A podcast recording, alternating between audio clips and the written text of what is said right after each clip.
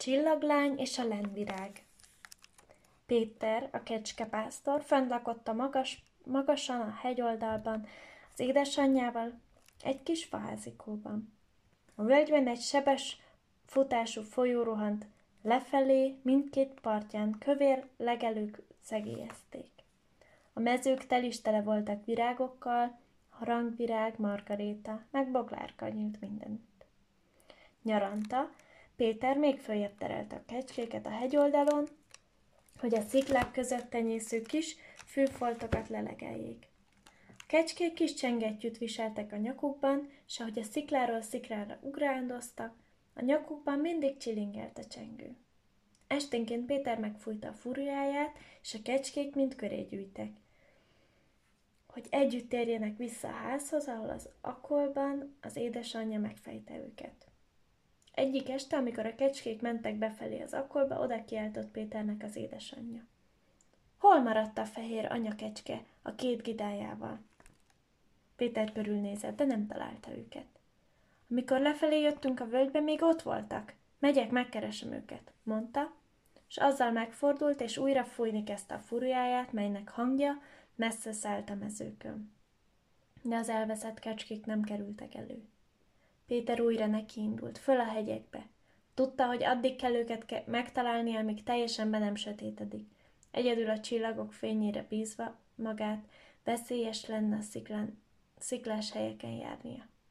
De ha abba hagyni sem akarta a keresést, mert attól tartott, hogy az éleple alatt egy farkas elragadja a kecskéket.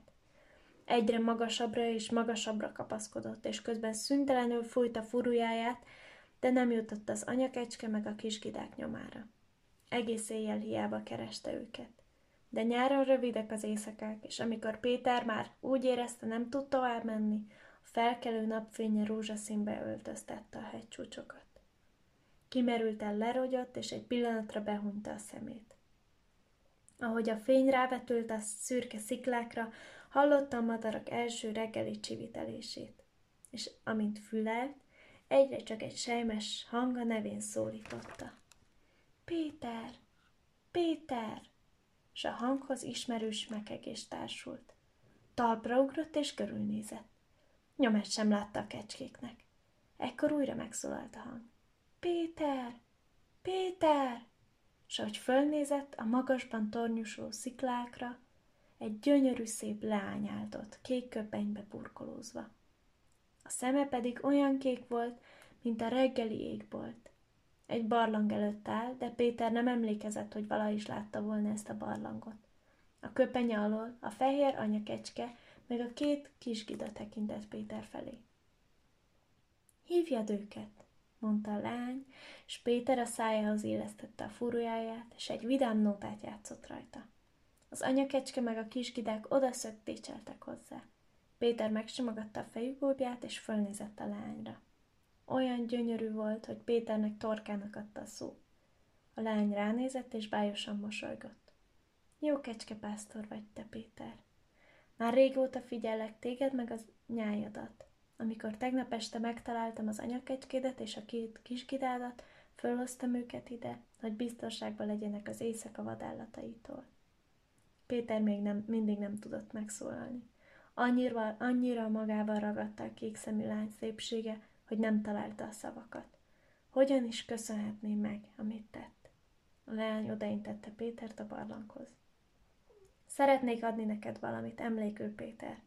Válasz magadnak, amit tetszik, nézz körül a barlangomban. És azzal utat engedett neki. Péternek elakadt a lélegzete. A barlang mélyén nagy halmokban állt a drága kő, a gyémánt, a rubint meg a smaragd. Péternek végre megjött a hangja. Ki vagy te? suttogta. Herta vagyok, a csillaglány, felelte a lány, és vigyázok a legkisebbekre, a gyerekekre, a báránykákra, a kis nyuszikre, meg a madárkákra, a fák friss leveleire, bimbózó virágaira, meg a pólyás babákra. Ez a sok drága mind-mind a föld gyomrából származik. Melyiket választod? Édesanyámnak meg nekem mindenünk megvan, amire szükségünk lehet. Van ételünk, meg ruhánk, meg egy kis faházikunk. Vannak kecskénk, meg kecskegidáink. Nincs szükségünk drága kövekre, mondta Péter büszkén. A lány nagyon elégedettnek tűnt, amikor meghallotta a választ. Jól van, Péter. Örülök, hogy elégedett vagy, de mégis szeretnék adni neked valamit. Péter félénken rámosolygott. Kérhetek azokból a gyönyörű kék virágokból, amelyek a barlangod előtt pompáznak.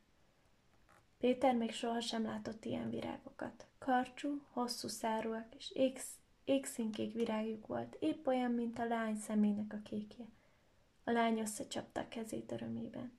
Az a kedvenc virágom, Péter. Úgy hívják, hogy len. Adok neked egy kevés magot is, hogy elvethesd, és akkor az én virágom sok jót fog hozni rád és a népedre. Az alát nyújtotta Péternek egy marék aranylólán magot. Péter egy pillantást vetett a tenyerében öntött magokra, ám az alatt az égszínkék köpeny, köpönyeg át hullámot vetett, és a lány eltűnt. És vele együtt eltűnt a drága, drága kövekkel teli barlang is, de a helyén ott hevert egy csokor lámvirág. Péter és a kecskék boldogan mentek le a hegyről, a kicsi faházikóhoz, ahol Péter édesanyja már türelmetlenül várta őket. Péter elvetette az aranyló magokat, és a következő évben a len kék felhőként virágzott a völgyben. Egy nyári hajnalon Herta ismét megjelent, és megmutatta, hogyan kell a lent megszárítani és megtilolni, hogy vásznat szőhessenek belőle. Így aztán a kis kék virágok tényleg hasznos ajándékul szolgáltak mindenki számára.